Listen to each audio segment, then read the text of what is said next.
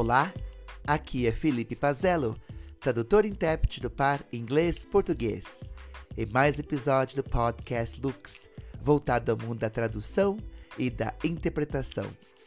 É sempre um prazer imenso ter você como meu ouvinte. Vamos agora à última parte da entrevista com a tradutora e intérprete Luísa Lessa. Luísa, você comentou várias coisas sobre sua carreira, coisas que você gosta de fazer, várias, várias dicas sobre o ser tradutor, o ser intérprete. Mas pensando agora em pessoas que são iniciantes, tradutores iniciantes, intérpretes iniciantes, que conselho você daria para elas? Ah, eu acho que eu vou dar a mesma dica que todo mundo que passa por aqui, que é vai estudar, vai se formar. Tem o curso da I2B que é muito legal e a gente fez, tem faculdade de tradução, tem mestrado de tradução, tem vários cursos de interpretação, da Glendon, enfim, mil coisas para você ir atrás. Não adianta só você falar assim, ah, sei falar inglês e se propor a fazer um trabalho de simultânea numa cabine sem conhecer sua dupla, né? Não é assim. A gente tem que estudar e, e muito, né? Outra dica que eu acho que também todo mundo deve dar é de manter a língua de trabalho ativa. Não adianta você ter estudado japonês há 10 anos e nunca mais ter falado e achar que você vai traduzir, que vai interpretar super bem. Então, não deixe né, de ver filmes, de ler livros, é, emendando aí também nessa sugestão, é, eu vou, tô lembrando aqui de uma coisa que a Luana falou pra gente, né? Luana Carvalho, que foi minha professora, eu acho que é sua amiga. Manter um caderninho do lado da, da TV, um caderninho do lado do livro que você esteja lendo na sua língua, né? Sendo inglês ou seja qual for a sua língua de trabalho. Que ali você vai botar as palavras que talvez você não conheça, ou pode ser até uma coisa, caramba, essa, essa expressão, esse phrasal verb que eu não tô tão acostumada a usar, anota aquilo ali não precisa parar o filme, não. Só anota ali depois, quando você terminar de ver o filme, ou sei lá, você pode designar um dia da semana para montar esse seu glossário de palavras que você quer usar. Você quer começar a botar aquilo no seu vocabulário, no dia a dia, enfim. Sei que no Kindle agora você pode simplesmente clicar na palavra e ver o significado, tá? Mas não é isso. É você realmente tentar memorizar e usar essas palavras e sempre aumentando o seu vocabulário. Isso é sempre bom. E além disso, para quem é intérprete, mesmo se você não tiver muito tempo assim, né, de fazer uma prática legal com um colega, fazer um back channel, gravar e tal, faz um shadowingzinho. Eu tento fazer pelo menos uma vez por dia, assim, tô ouvindo um podcast e tal, vou fazendo shadowing por cima, pro meu cérebro continuar ali acostumado a ouvir falar ao mesmo tempo. E uma coisa que é muito legal também, às vezes, é interpretar para um familiar, é, eu, por acaso, tenho primas e primos que são casados com pessoas que não falam português. Então, é, essa semana mesmo eu tive com o marido da minha prima e fiquei interpretando para ele. Fiz uma simultânea, foi bem legal. É, no mês passado eu viajei, fui visitar meu pai em Portugal e a gente fez um passeio super legal. Até indico, nossa, olha só, virou uma dica de viagem aqui, hein? Se estiver em Portugal, faça os Passadiços do Paiva, que é um passeio bem legal e tem uma, a maior ponte suspensa do mundo. Ela tem 500 metros de distância e fica quase 200 metros do, do chão, né? Enfim, a gente foi fazer esse passeio e aí tem um guiazinho, porque você não pode cruzar a ponte sozinho. Então esse guia falou assim: Ah, vocês falam inglês, não sei o quê? Eu falei: Sim, mas a gente fala português, né? Estamos aqui em Portugal, somos brasileiros. Ele falou: Não, é, só tem vários outros gringos aqui, então eu vou fazer é, a apresentação da ponte em inglês, tudo bem? E eu assim, é, por mim, tudo bem, mas meu pai não fala inglês. Eu falei, oh, pode deixar, eu sou intérprete, beleza? Aí ficou eu, meu pai, mais três brasileiros, assim, e eu fiquei interpretando para eles. Uma coisa super específica de engenharia e tal, mas, bom, eles entenderam o que estava acontecendo e foi um, um ótimo, uma, ótima forma de praticar enquanto eu estava viajando. E outra dica legal para quem é tradutor especificamente é aprender a usar as ferramentas, né, as cat tools, a usar os softwares, é, por exemplo, do Subtitle Edit, que é um programa que é um pouco complicadinho, né? Tem as suas chatices, mas é muito importante. Porque às vezes, por exemplo, já aconteceu mais de uma vez de eu pegar um material que já está até traduzido, mas a pessoa não, não sabia timear, não sabia transformar isso em legenda. Então, assim, só de você conseguir saber, né, as regras da, da tradução, etc e tal, da legenda, desculpe, é, e criar esse arquivo que vai ser usado para o cliente já é o suficiente para você ser contratado. Então, voltou a dica, né? Tem que estudar. É isso. Estude softwares, estude línguas, pergunte, faça parte de uma rede. Isso tudo é muito importante.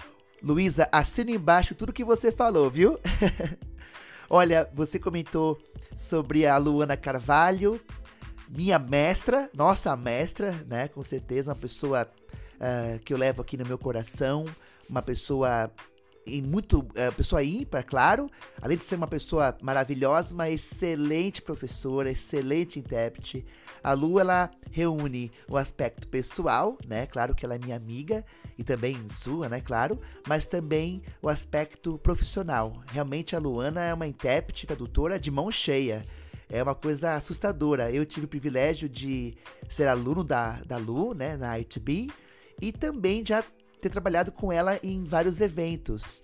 Então é sempre uma grande responsabilidade ter a Luana como concabina. Dá aquele friozinho na barriga, confesso. Mas é muito bom, eu aprendo demais com a entrega dela, tanto em português quanto em inglês, né? Você comentou também, Luísa, sobre essa questão do, do estudo, né? Você reforçou esse ponto várias vezes aqui no, na entrevista. Estudo nunca é demais, não é? É, a gente percebe que quanto mais a gente estuda, o nosso horizonte né, vai ficando cada vez mais uh, largo e assim a gente enxerga o quanto não sabemos, não é? E isso aí é, é a humildade intelectual é essencial para qualquer profissão, ainda mais para tradutor e intérprete. Você também comentou, né, eh, Luísa, sobre o Subtitle Edit.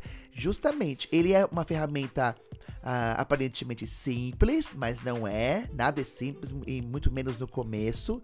Ela tem uma interface user-friendly, né? É, amigável assim ao usuário, fácil de, de, de usar, mas como tudo exige é, prática, tutoriais, treinamentos. Então muitas vezes o cliente até tem a tradução, né? Digamos seca, mas não tem a, a o conhecimento, né? Para transformar esse texto, essa tradução em uma legenda. E nós sabemos, né, que uh, uma tradução nua e crua, ela não pode ser colocada numa legenda de modo cego, não é? Nós temos que prestar atenção aos caracteres por linha e também aos caracteres por segundo para que a legenda fique inteligível. E você comentou, né, Luísa, sobre a prática da interpretação. Eu faço também muito isso. O shadowing, né? Ou seja, você tentar falar o discurso original, né, na sua língua original, então não é uma interpretação, é você repetir o discurso, quer seja em português, por exemplo, ou inglês, ou francês, né, é, se for a língua original. Eu, no caso, não trabalho com francês, mas se a pessoa tiver o francês como língua de trabalho, pode fazer isso, claro, o espanhol também. Mas o shadowing é muito bom, porque nós percebemos que só fazer o shadowing, só entre aspas, né? Já é difícil.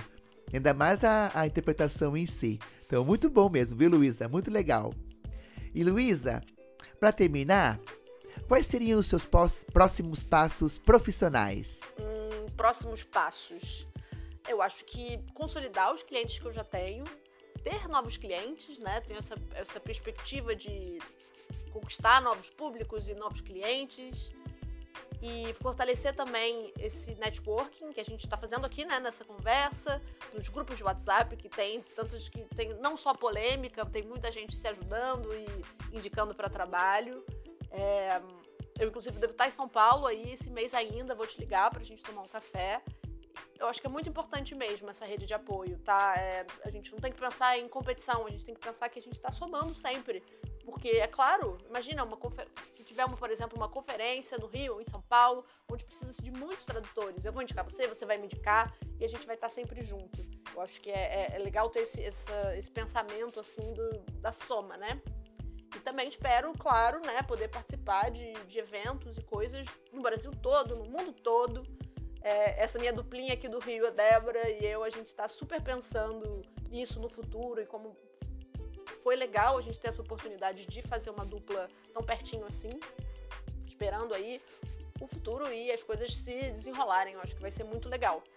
E, bom, para finalizar, também queria agradecer muito né, esse convite, foi super legal. Espero que não tenha sido muito prolixa. Eu gosto de falar, bater um papo aqui. Da próxima vez vai ser com uma cervejinha. e, bom, obrigada aí, sério. Um beijo para todo mundo. Espero poder conhecer todo mundo e, e conversar ao vivo em breve. Beijo, tchau, tchau, querido. Você comentou, né, Lu, sobre uh, seus próximos passos e você falou a questão de manter clientes e de conseguir clientes. As pessoas me perguntam às vezes, mas Felipe, como é que você consegue clientes novos?